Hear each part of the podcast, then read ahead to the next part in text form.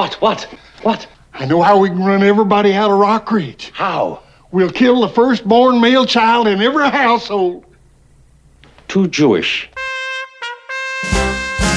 Shalom and welcome to the Too Jewish Radio Show with Rabbi Sam Kohan and friends, a weekly serving of everything Jewish. We'll have a great hour together today of news, music, comedy, and conversation. Our guest this morning from Tel Aviv is Shanna Fuld, podcaster of the Israel Daily News podcast, journalist, author, and activist. We'll also have a visit from our expert on the international Jewish scene, Tom Price. Please email your comments to us at toojewishradio18 at gmail.com or visit us on the web at toojewishradio.com. The opinions of the host and guests on Too Jewish are their own and not those of the radio station.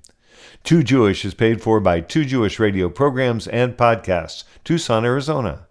And now, here's Rabbi Sam Kohan and Too Jewish. Shalom. Well, that didn't take long. Anti Semitism was on full display all around our nation just two weeks after Hamas' brutal, murderous display of Palestinian Arab terrorism against Jews in Israel. On college campuses all across the U.S., genocidal chants of From the river to the sea, all of Palestine will be free rang out, while anti Semitic attacks and, of course, vandalism were up nearly everywhere. I've been asked about the historical origins of anti Semitism, and that is a fascinating subject to discuss. But this morning, I'd like to focus on the assumptions that lie behind this latest round of hostility to Jews.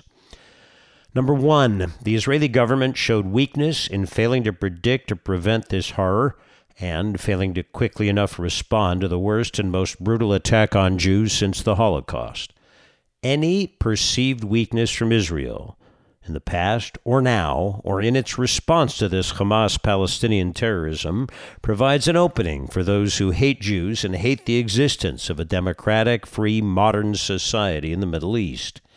Perceived Jewish weakness is always an opening for pogroms.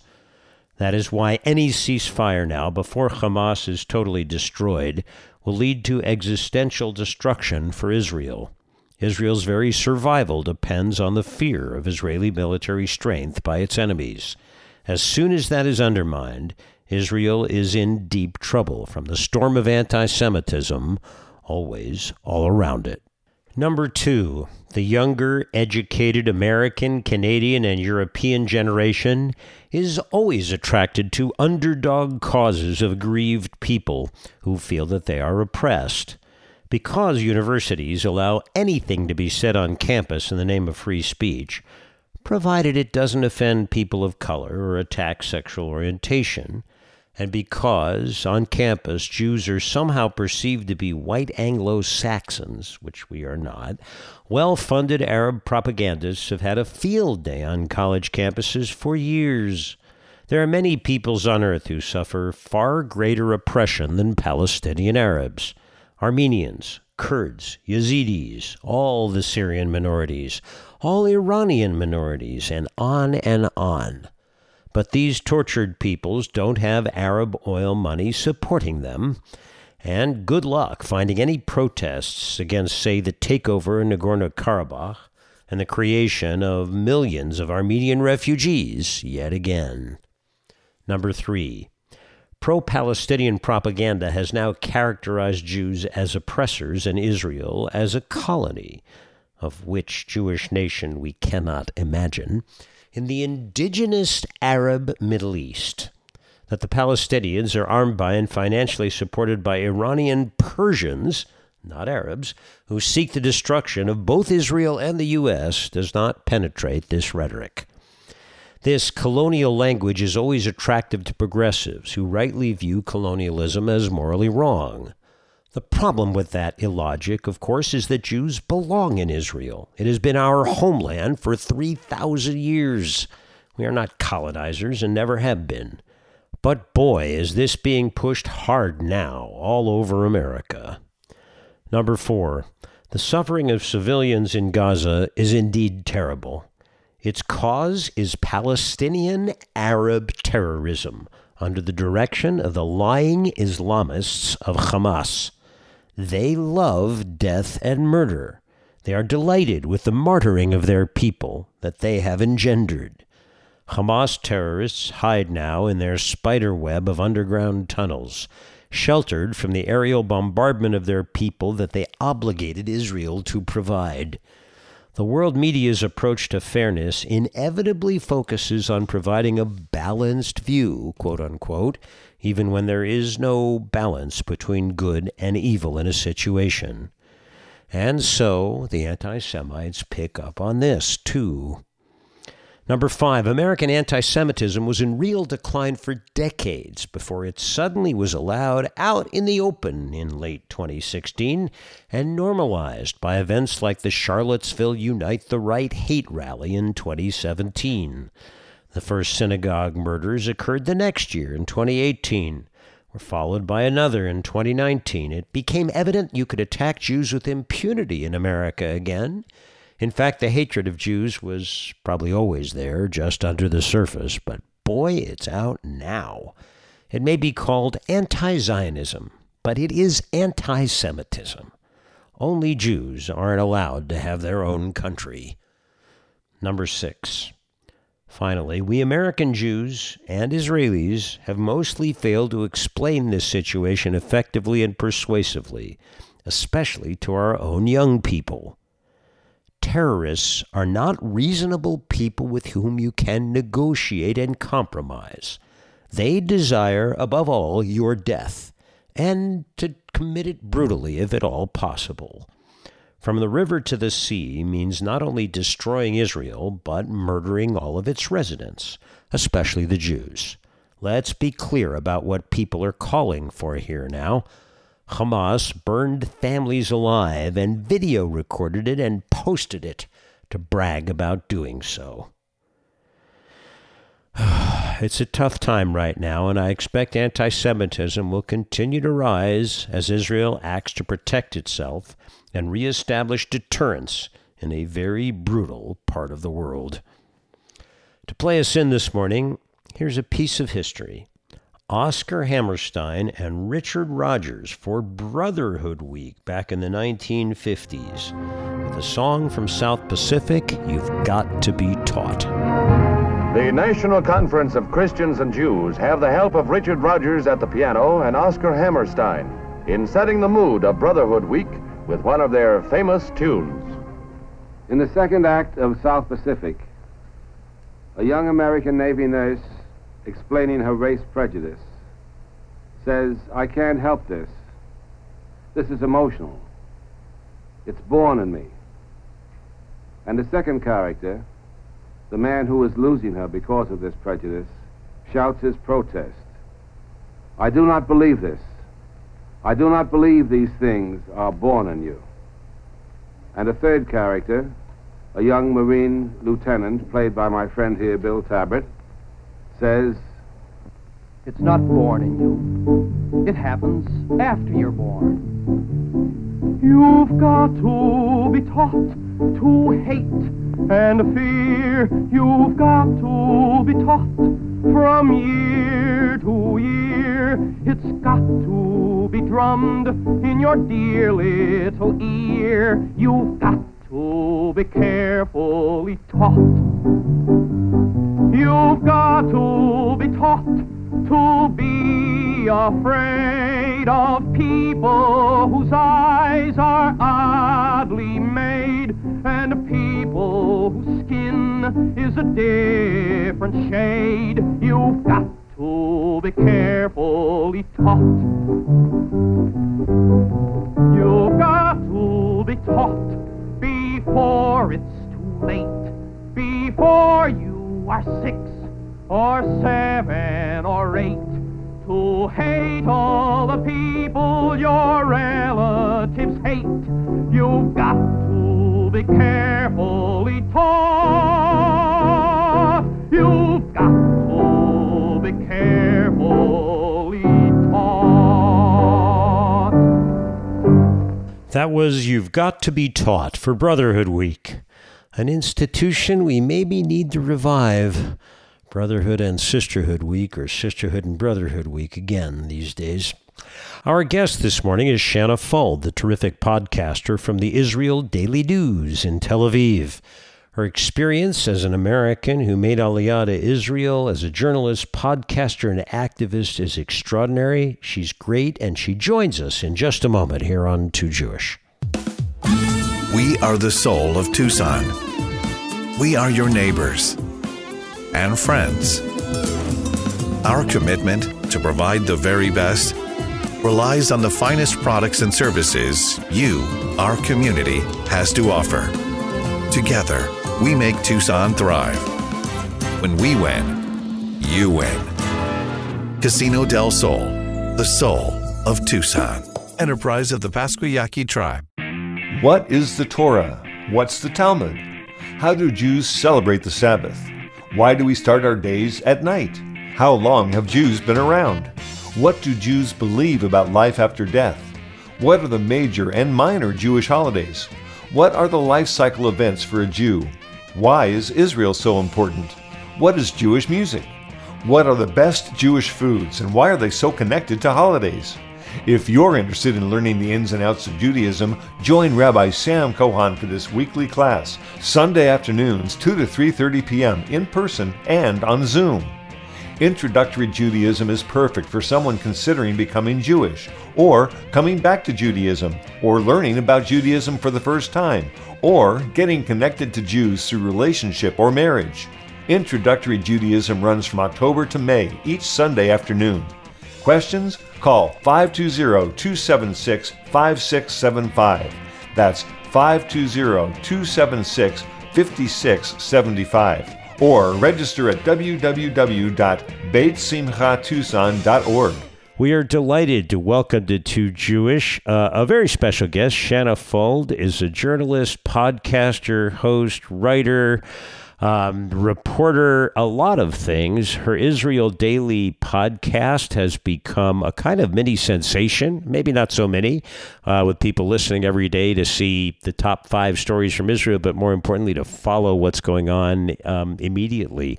Good morning and welcome to Too Jewish. Thank you. Thank you for having me. And you can never be too Jewish. You know, that will end up uh, as a, an ongoing theme. We rotate some of those comments. So uh, you're, you're now are immortalized here on Too Jewish. Um, along with uh, Elie Wiesel of blessed memory, some other people who have made such comments.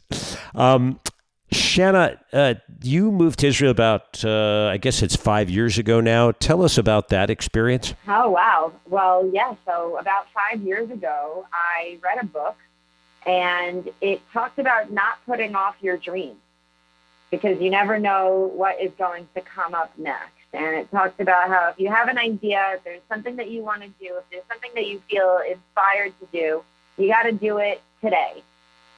And so I committed to moving to Israel. It was something that I had always thought maybe I'll do a year, maybe I'll live a year, maybe I'll live two years, and I've been here ever since. And uh, so that one year turned into two years, and that two, two years turned into five. And um, I was working at New York One News in Manhattan, where I was a writer, and I definitely was living out my dreams to work at a New York City TV station. But I I decided that I wanted to be, I wanted to do my own stories. And I was at, at that time writing for somebody else, and which was great, great experience. I mean, all of the experience that I ever had led me to being able to have the skills to do what I do now with the Israel Daily News podcast. And uh, I moved to Israel kind of without really thinking that much about it. And I got here, I made a few friends, and I found my way. If I, I started with a journalism job, and then I tried my hand at working in high tech because that's what everyone does in Tel Aviv. And I thought, let me have this experience.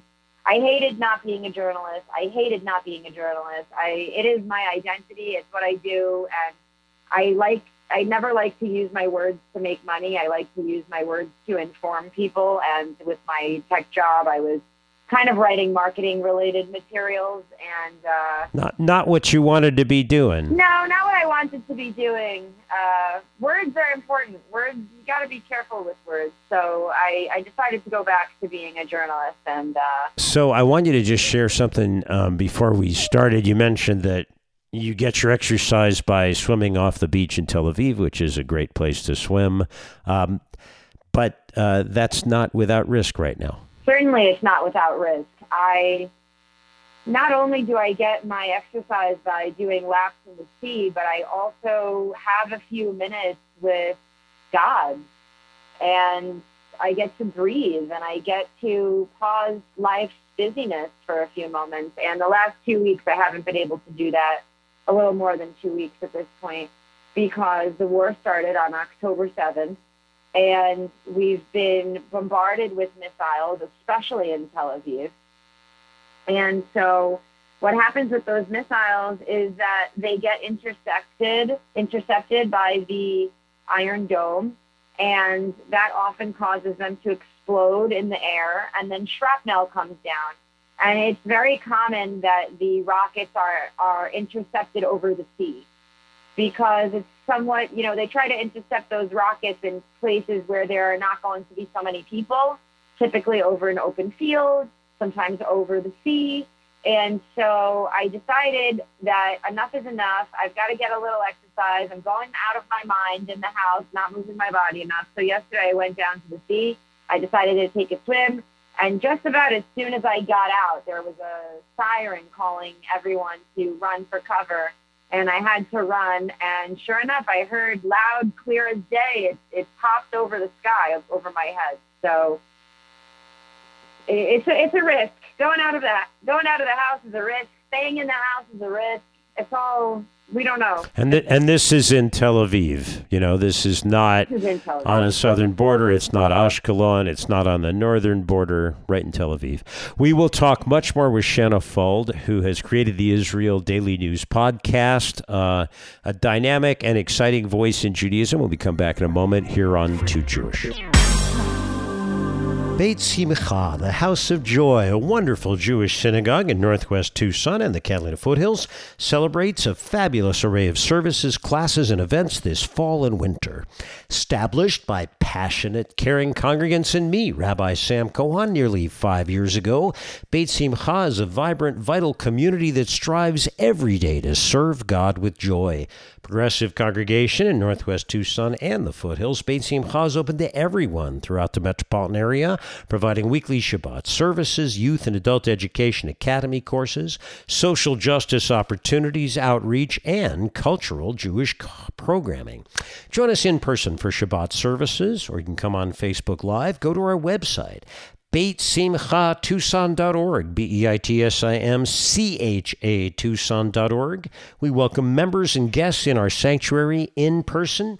Call 520 276 5675. Religious School is going strong for school age children or grandchildren. Join us in our fabulous Hebrew School, Bar and Bat Mitzvah programs, Torah Tykes Experience, confirmation, and teen programs, all in a fun, relaxed setting with great Jewish learning. Go to BeitSimchaTucson.org, B E I T S I M C H A Tucson.org to sign up. Beit Simcha's services, classes, and events are open to everyone.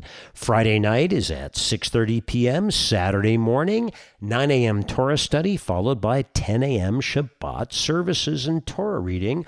All of them are always followed with delicious food and drink. You can also come to services on our Facebook page, Beit Simcha Tucson, B E I T S I M C H A Tucson. All of our Adult Education Academy classes, including Torah Study, are both live and on Zoom. You can access those through the website, BeitSimchaTucson.org. Religious School is available in person and also on Zoom. For more information about Beit Simcha, to come to services, Religious School, Torah Tykes programs, Bar and Bat Mitzvah, Confirmation, high school programs, and our wonderful array of Adult Education Academy courses taught live and on Zoom, and all of our services in person and on Facebook, Facebook, go to beitsimchatucson.org, B E I T S I M C H A Tucson.org, or call 520 276 5675. That's 520 276 5675. Join me, Rabbi Sam Kohan, in the fastest growing, most dynamic Jewish congregation in all of southern Arizona, Beit Simcha. If you have a question, comment, compliment, or a criticism, kvetch or kvel, email us at toojewishradio18 at gmail.com. That's T-O-O Jewish Radio 18 at gmail or go to our website toojewishradio.com you can hear all past and present shows through the website streaming us from there or downloading us from the apple itunes store. Is very popular jewish podcast. Top 10 in america according to moment magazine 200000 downloads on podbean and on spotify too. Post a rating review to jewish. Those comments help the stories we share last a lifetime and are passed down from generation to generation, known for our compassionate commitment to the families we serve. Evergreen Mortuary and Cemetery has faithfully served the Tucson community and the Jewish community for over 100 years. We help thousands of families plan and carry out celebrations of loved ones in unique and special ways and assist them in sharing those lifetimes of stories meaningfully. The most beautiful and tranquil final resting place in all of southern Arizona, Evergreen's tall pines shade peaceful grassy fields. You can count on Evergreen for superior service and the highest degree of integrity. Our informative, well trained staff is here to assist you with a full range of on site services. Call Evergreen 520 888 7470. 520 888 7470. While we serve the whole community, our experience conducting Jewish funerals, Reformed, Conservative, and Orthodox, is second to none. We have sections dedicated to all religious faiths, can help you arrange for your future needs or your immediate ones. Whether you choose to hold a traditional funeral service or a completely individualized ceremony, either in person or online or both. Our goal is to help you create a meaningful, personalized service based upon your unique needs in a place of reflection, tradition, and serenity. Evergreen Mortuary and Cemetery offers the best to the community and to you. Call 520 888 7470 to speak to a family advisor at Evergreen. Call 520 888 7470. We welcome our expert on the international Jewish scene, Tom Price. Good morning, Tom. Good morning, Rabbi. You just came back from, uh, among other places, Belgrade. Tell us a little bit about an unusual experience there. Those of your listeners who know me personally or who've listened regularly over the past 20 years, as they were supposed to, will recall that I was once a U.S. Foreign Service officer working as an American diplomat overseas. And one of the things that was drilled into us repeatedly and very insistently was don't ever go anywhere near a demonstration or a march or any mass gathering because a, it can turn ugly. B, photojournalists can use a photo of you to blame the whole thing on the US or for, for whatever reasons they want. You can't control that. So the line was don't go. And for many years after I left the Foreign Service, I scrupulously avoided large gatherings. I mean, I never go to even concerts or sporting events, let alone demonstrations. That's why you don't go to Shabbat services regularly, too, Tom. I just wanted to throw yeah, that in. Right. So the Belgrade Jewish community organized a so called March for Peace in solidarity with Israel this past Sunday morning. And the Belgrade Jewish community is not one of the largest in Europe. They have one rabbi, sort of barely, and one Chabad rabbi who they regard as an alien implant. And that's it. And neither of those rabbis attended this event, in showing great solidarity with the community. On the other hand, I would say maybe two thirds of the people there were Jewish, um, and one third at least were not. And probably half the people were actually Serbian.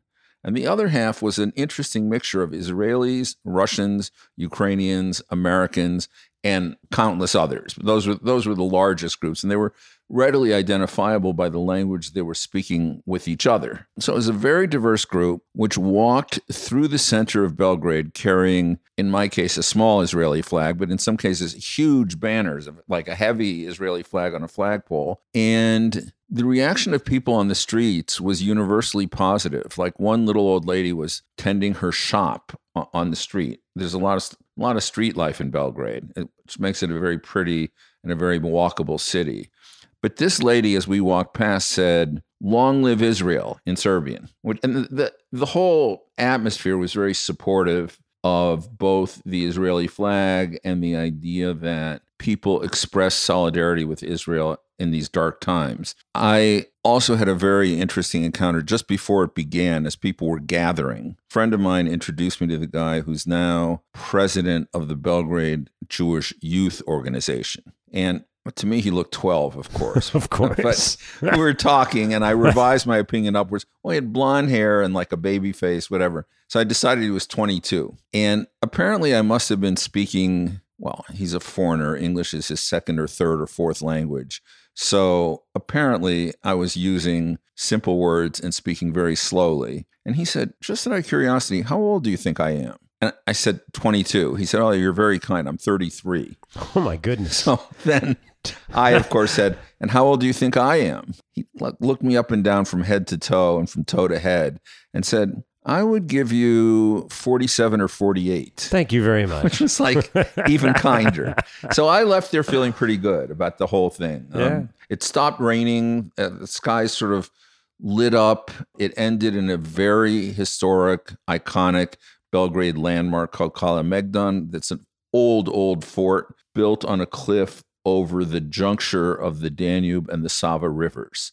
And it goes back at least as far as the Romans, probably actually back to prehistoric times. Wow. So it was an interesting point at which the march for peace terminated. Tom, thank you. Uh, as always, an, an interesting view of a part of the world uh, and a Jewish part of the world I don't think most of us have been to. Thanks so much. We'll talk next week. I look forward to it. It's time now for our old Jewish joke of the week, Jewish humor. Your Bubby and Zadie knew, brought to you by Too Jewish as a public service. Sadie is divorcing her husband, Maury. The judge asks Sadie, So, Sadie, how old are you? I'm 30 years old, Your Honor. The judge replies, Answer my question honestly. How old are you really? I'm 30 years old, Your Honor, answers Sadie again. Well, says the judge, Sadie, you're not being truthful. It's written here you were born in 1932. That means you're more than 90 years old. But, Your Honor, says Sadie, I'm not counting the last 60 years with mine husband. Why not? asks the judge. That you call living? says Sadie. That was the old Jewish joke of the week. Special feature of Too Jewish just for you. You should live and be well.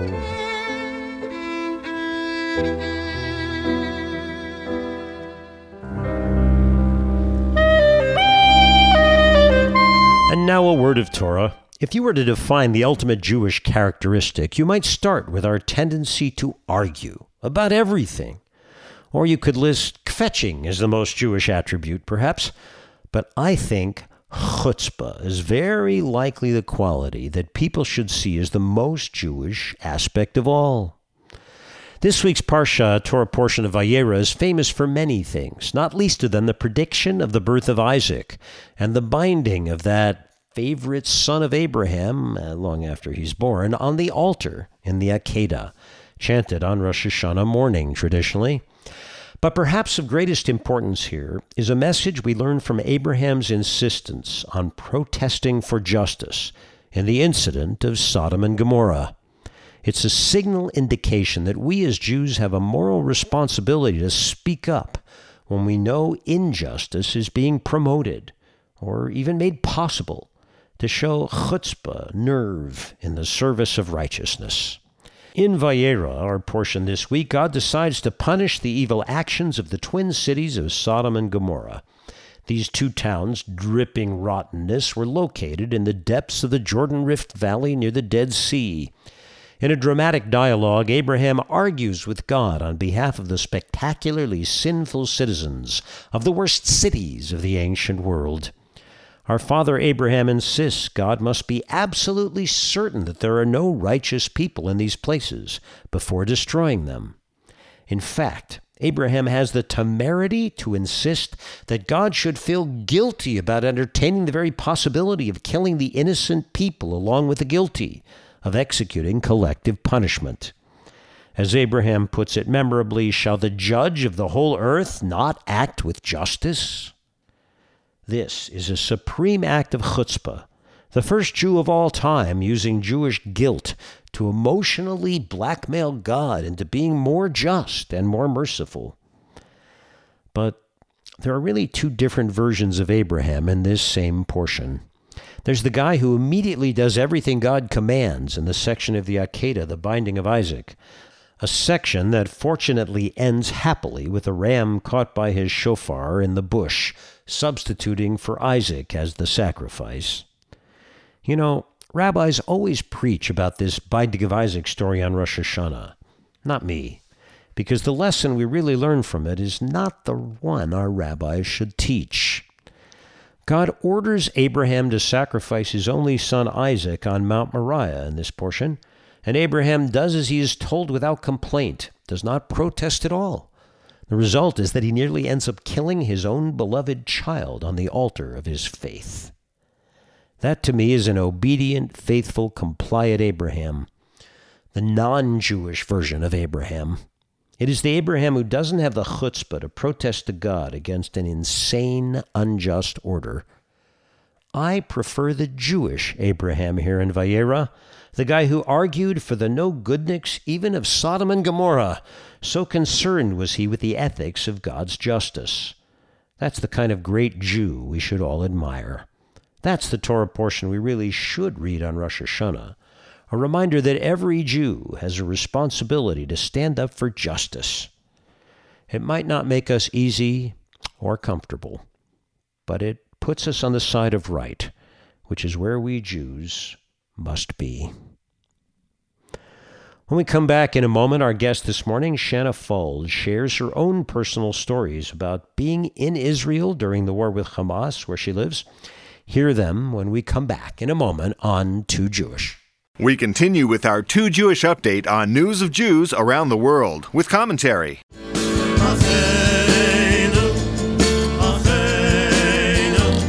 Student groups in New York and nationwide in America staged a walkout in support of Palestinian terrorists last week. That happened on all the University of California campuses as well. And anti Semitism was on full display in New York City. A pro Palestinian rally in Washington Square Park near NYU's campus featured a demonstrator with an anti Semitic sign reading, Please keep the world clean, and a figure placing a Star of David in a trash bin. Video from the event showed dozens of demonstrators chanting, Globalize the Intifada. Police and Jewish security groups have continued to report spikes in anti Semitic incidents since Hamas's brutality October 7th. That has happened throughout the New York region, but all around the country. In New York, where Jews are targeted by hate crimes far more than any other group, the attacks have ranged from physical assaults to racist graffiti and harassment. Perhaps worse, Jewish students at Cooper Union, a New York City college, were locked in their school's library for 20 minutes as pro Palestinian demonstrators pounded on the doors and shouted slogans. The incident at Cooper Union, a private college in downtown Manhattan, occurred after pro Palestinian and pro Israel students both held dueling rallies.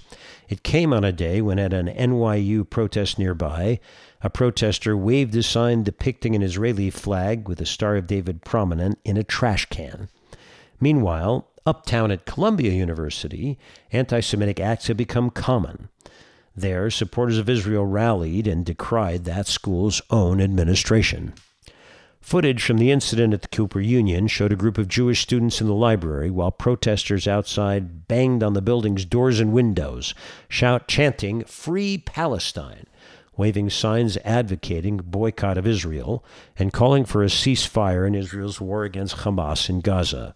Building staff decided to lock the doors to protect the students, the Jewish ones, in the library. Columbia, Harvard, and other Ivy League colleges have been rocked by controversy since Hamas attacked Israel. Pro Palestinian student organizations have come out in support of the terror group's October 7th attack. After Israel began its counteroffensive against Hamas, protests against Israel intensified, including in recent days. At Columbia in New York City, right next door to Jewish Theological Seminary, on October 9th, long before Israel's military response caused significant damage, Columbia's Students for Justice in Palestine said that it stands in full solidarity with Palestinian resistance and called the Hamas attack an unprecedented historic moment for the Palestinians. A 19 year old attacked an Israeli student with a stick outside Columbia's main library October 11th. That is resulting in hate crimes charges. Columbia's student branches of Students for Justice in Palestine and the anti Zionist Jewish Voice for Peace announced the walkout last week as part of a national student protest against the siege and genocide in Gaza. The student groups demanded the university divest from Israel, and students stand against the university's support for a genocidal and settler colonial regime. Uh huh. The university's Hillel rabbi, that's at Columbia, Yonah Hain, wrote in the student newspaper that he was distressed by the situation in campus and felt increasingly unable to advocate effectively for Columbia's Jewish students. I am intended to be a non alarmist voice of reason, wrote the rabbi, and throughout my tenure I have seen many colleagues broaden their understanding of Jewish discomfort, discrimination, self censorship, and anti Semitism, Hain wrote. He's been at Columbia since 2007. For years, I played this role with the understanding that the flip side would be true as well, that if I ever did sound the alarm, it would not fall on deaf ears. Well, folks, I am sounding the alarm, ringing the bell, and screaming from the rooftops. You have normalized anti Semitism. Columbia postponed its annual fundraising drive. It was scheduled to start last week, saying it was not the appropriate time. Several prominent donors have pulled funds from other Ivy League schools, including Harvard and the University of Pennsylvania, in recent weeks due to anti Semitism and the university administration's pathetic response to Hamas's brutality. At Columbia, in response to the weak and pathetic administration approach to Hamas's murderous attacks, hundreds of students and supporters lined Broadway outside the school's gates, waving Israeli flags, holding images of the hostages Hamas abducted in a display of support for Jewish students and criticism of the administration due to its inaction in the face of threats to Jews. The demonstrators at the rally chanted, End Jew hatred and free Gaza from Hamas. A passing truck with an electronic billboard displayed images of the captives held in Gaza, and other students streamed by. Students chanted, Shame on you in a message directed at the university's leadership, which has allowed a hostile atmosphere for Jews as student groups applaud the Hamas attack and bars Zionists, quote unquote, from on campus events. The university is not doing anything, not condemning any of the terror attacks that happened, said Columbia student Noah Gorecki. It's just disappointing that this kind of university chooses to behave like that, and we're doing everything we can, she said, adding Jewish students felt unsafe, scared, and angry. Last week, Columbia President Minouche Shafik called for civility on campus and condemned online harassment, saying some students had been victimized by doxing. But her statements did not condemn Hamas. Jews and supporters of Israel on campus have called for Shafik to do more. An Israeli professor, Shai Davidai, made a viral speech last week directed at parents, saying, I want you to know we cannot protect your children from pro terror student organizations at Columbia. None of the presidents of universities all around the country are willing to take a stand. This is what cowards do. I'll name it now. President Minouche Shafik of Columbia University, you are a coward, he said. But it's not just Columbia. At George Washington University in Washington, D.C., giant video messages, including Glory to Our Martyrs, the vestment from Zionist Genocide Now, and Free Palestine from the River to the Sea appeared on the side of a library building for two hours, drawing a crowd of counter protesters on an adjacent plaza. Some sang the Hebrew song Oseh Shalom, a passage from, of course, the daily prayer calling for peace. Four student demonstrators associated with Students for Justice in Palestine were responsible for the video display. Other phrases they projected were End the Siege of Gaza, George Washington, the blood of Palestine is on your hands. GW is complicit in genocide in Gaza. Your tuition is funding genocide, etc. To her credit, the president of George Washington, Ellen Granberg, has published two statements about the war, including one condemning the celebration of terrorism that followed another SJP's demonstration. Outside of Boston, Brandeis University's student government voted down a resolution condemning Hamas and calling on the terror group to release its hostages. Brandeis. Only six members of the university's student union senate voted in favor of the resolution. Ten voted against, five abstained. It's infuriating, absolutely infuriating, said Stephen Gaughan, a Jewish sophomore who resigned from his position on the Brandeis student government over the vote. The word that comes to mind most is outrage. Located just west of Boston, of course, Brandeis was founded in 1948 by the Jewish community. It is named for Louis Brandeis, the first Jewish justice to serve on the U.S. Supreme Court. It was founded as a non sectarian Jewish university funded by Jewish donors. Jewish students make up a third of the undergraduates, giving Brandeis one of the highest concentrations of Jewish students at any college in the country. There were a few positive signs on college campuses last week. Nowhere near enough, but some. October 9th, the Monday following the horrific Hamas brutality, Dartmouth announced it would hold two public forums on the Israeli Palestinian crisis, featuring professors from Israel, Lebanon, and Egypt. Like many of you, I watched with growing horror the Hamas attack on Israel this weekend, the escalating violence, and the devastating loss of life among civilians, wrote Sian Leah Beilock, the university's president, in a letter to the campus community urging students and faculty to attend the forums.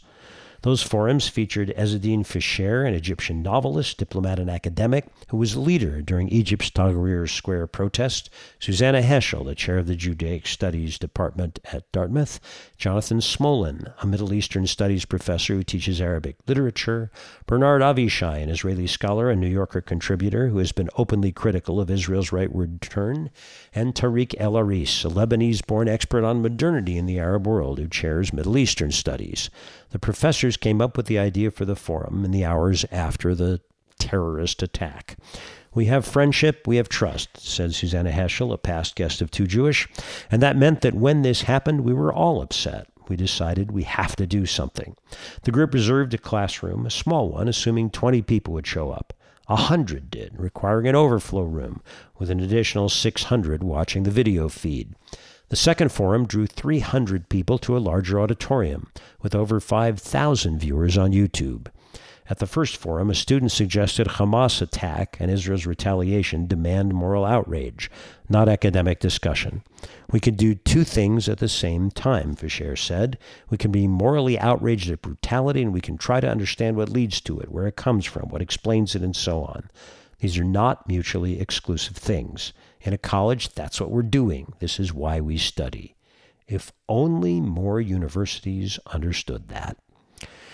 In also more positive news, in its first action after finally reopening under its new Speaker, Mike Johnson, the U.S. House of Representatives overwhelmingly condemned the deadly invasion of Israel by Hamas October 7th, which started Israel's current war against the terror group in Gaza.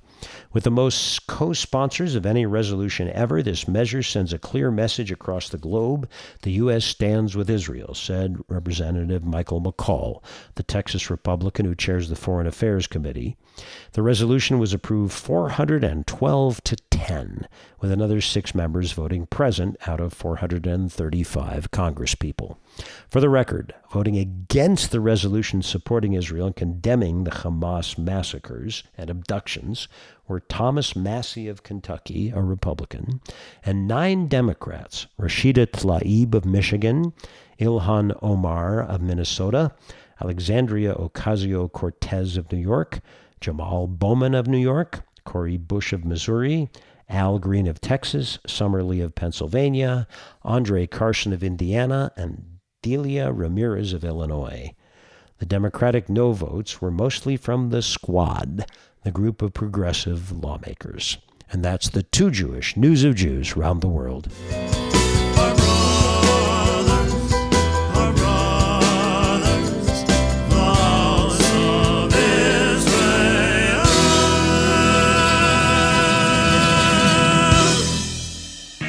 What is the Torah? What's the Talmud? How do Jews celebrate the Sabbath? Why do we start our days at night? How long have Jews been around? What do Jews believe about life after death? What are the major and minor Jewish holidays? What are the life cycle events for a Jew? Why is Israel so important? What is Jewish music? What are the best Jewish foods and why are they so connected to holidays? If you're interested in learning the ins and outs of Judaism, join Rabbi Sam Kohan for this weekly class, Sunday afternoons 2 to 3:30 p.m. in person and on Zoom. Introductory Judaism is perfect for someone considering becoming Jewish, or coming back to Judaism, or learning about Judaism for the first time, or getting connected to Jews through relationship or marriage. Introductory Judaism runs from October to May each Sunday afternoon. Questions? Call 520 276 5675. That's 520 276 5675. Or register at www.beitsimchatucson.org. We welcome back to Too Jewish our guest this morning, Shanna Fuld, who's the creator of the Israel Daily News podcast, which uh, one of the fastest growing podcasts on it. Uh, I think anything, but certainly on Israel and on and Jewish news. She's a journalist, broadcaster, host, writer. I probably forgot six or seven other things. They used to say in Israel, you were never really an Israeli until you were doing the work for your third job while you were at your second job. I, I don't think that's so true. it seems like it might be true for you. Is that so? It's definitely true for me, but it's true for so many people. And if they're not having a second or a third job, they're having a second or a third something that they're doing. People are so active here, whether they're running outside groups, helping their community, volunteering, they might be on a volleyball team. People are doing all kinds of stuff here. I, want you to tell us a little bit about your experience on October 7th, which was. Um, you know, uh, terrible but unique because it was obviously Shmini Atzeret Simchat Torah. Um, tell us, you know, kind of how you found out what was going on. Sure. Well, I am a Sabbath observant Jew, and I don't use my cell phone on Shabbat. So some of my friends joke that I had I got an extra day of peace because that Saturday I first of all slept through two alarms in the morning, which is pretty alarming itself that I slept through those. So I slept through the sirens that went off at 6:30 and 7:30 in the morning here in uh, in Tel Aviv. And when I got up, I, I went, I got ready to go to synagogue. I had a specific synagogue I was planning on going to in order to celebrate a friend who was hosting a kiddush. And on my walk there, I noticed there was something weird in the air. It was kind of quiet. I didn't see people on the street. Usually at Saturday morning, Tel Aviv, people are going to the beach. They're on a run. They're doing all kinds of stuff. They're sitting out having coffee. That wasn't the case on Saturday, October 7th. And when I got to the shul, people welcomed me in a way that I didn't understand why they were welcoming me. They said, Shanna, we're so happy to see you, especially with everything that's going on. And I didn't really know what they were talking about, but there's always a lot going on in Israel, and we've been through a lot of political turmoil, and we had a lot of turmoil as well on uh, on Yom Kippur, where there were protests in the city of Tel Aviv against people that wanted to observe the holiday outdoors with a mechitza. So I really wasn't exactly sure what troubles everyone was talking about until I started to understand more and more. Someone told me you didn't hear the siren. There was a siren this morning. And people at the shul did, weren't 100% clear what was going on, but they knew that there was a terror attack. Fast forward, I was invited to a lunch. I walked to the lunch. It was very eerily quiet, and I knocked on the door of my of my host. And they came to the door, so happy to see me. Shanna, we didn't think you were going to make it. I'm so glad that you're here. I'm so glad that you're safe. And when I got inside, my host told me that there had been an infiltration and invasion and that there were a lot of people dead, that there were people taken, and that this was, and that it was being called Israel's 9-11. And I sat with them to eat. We, we spoke about it on again, off again, and I walked home to my apartment with a heavy heart. On my way, I watched the sunset, and I knew as I was sitting there that I was going to be in for a long night. And so I wasn't really in a rush to turn my phone on, I'll be honest. When I did turn my phone on, I had endless messages, emails, phone calls. Everyone was worried about me. And that was my day. I got to work. Trust me, I got to work that night. The um, disruption to daily life with the call up of all the reservists from Israel um, how do you see that affecting things right now? Oh, I feel it. I feel it. I feel it. You, you're not seeing as many young men in the streets. Uh, one of my friends that lives really close by to me, and I go to have a coffee with her on a lot of weekday mornings. She's living with her sister because her sister's husband is in the reserves, and her sister has an infant. So she's now living with the sister to help take care of the infant and there's a lot of this going on. There's a lot of women that are taking care of their kids without the support of their husbands. And it feels real. It feels like wartime because it is. But, you know, we read about this kind of stuff in books. We read about, for example, during World War One and World War Two, where women became part of the workforce more than ever before in American history because men simply were not around to do their job. And you read about it and you say, oh, wow, look at that. And then you find yourself right in the middle of it where people are taking on roles that they wouldn't have otherwise taken. People are living in places they wouldn't have otherwise lived. And it's just very, uh, it's, it's very real, but I think we're all processing it on a day to day, you know, I, as one foot in front of the other. A practical question for you. How do you decide when in Israel that there's only five stories to talk about each day? Seems like there must be, you know, a thousand things. How do you pick what you talk about? So before the wartime, I was pretty strict about doing five stories. Sometimes I would do six or seven, but the idea is to get it into 10 to 15 minutes.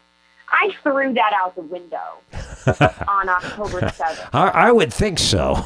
I threw it out the window, and I haven't. I know that a lot of people have come to the Israel Daily News podcast because they get a snapshot and they like the length.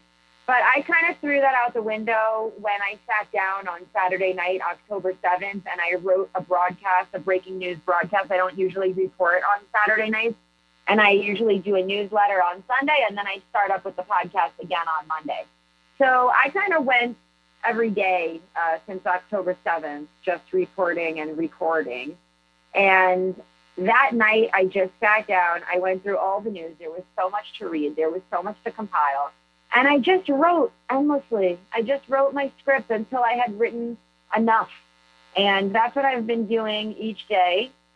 And as things become a little bit more even, of course, we haven't had a ground invasion, so I can say this at this point. I uh, I have been able to whittle it down a little bit from where I was a, a week and a half ago. Um, but I, I'm just kind of letting people get whatever needs to be told, and I, it has not impacted my listenership. In fact, I've only grown. I can't even tell you how much I've grown I, I have the largest listenership that I've ever had in my entire life, and I've been doing this for three and a half years. Um, I, I, would say Mazel Tov, but it's sort of for the wrong reasons, isn't it? For sure, for sure. And reporters have to deal with that, that weird guilt. Shanna, thank you so much. Stay safe, and uh, I, I look forward to meeting in person sometime. Maybe in Israel. Oh wow! Thank you so much. Well, you you let me know. When we come back in a moment, We'll hear about next week's guest on Too Jewish and get a final musical playout. We are the soul of Tucson. We are your neighbors and friends. Our commitment to provide the very best relies on the finest products and services you, our community, has to offer. Together, we make Tucson thrive. When we win, you win. Casino del Sol, the soul of Tucson. Enterprise of the Pascua Yaqui Tribe. Thanks for being here with us this morning on Too Jewish with me, Rabbi Sam Kohan. Join us next week. Our guest will be Lynne Golodner, podcaster, publisher, and author of a new novel about a woman becoming Orthodox and much more. Woman of Valor. And join us at Congregation Beit Simcha every Friday night for services in Oneg Shabbat at 6.30 p.m. This Friday night is Membership Shabbat. Come and join. Saturday morning, too, 9 a.m. Torah study, 10 a.m. services, Torah reading and Kiddush, live in person and on our Facebook page. Play out this morning comes from several famous Jewish a cappella groups the Maccabeats 613 and Y Studs. It's the prayer for the state of Israel, Avinu. My friends, may you have a Shavua Tov, a good week, a healthy week, and a week we pray profoundly of justice. Avinu, Avinu,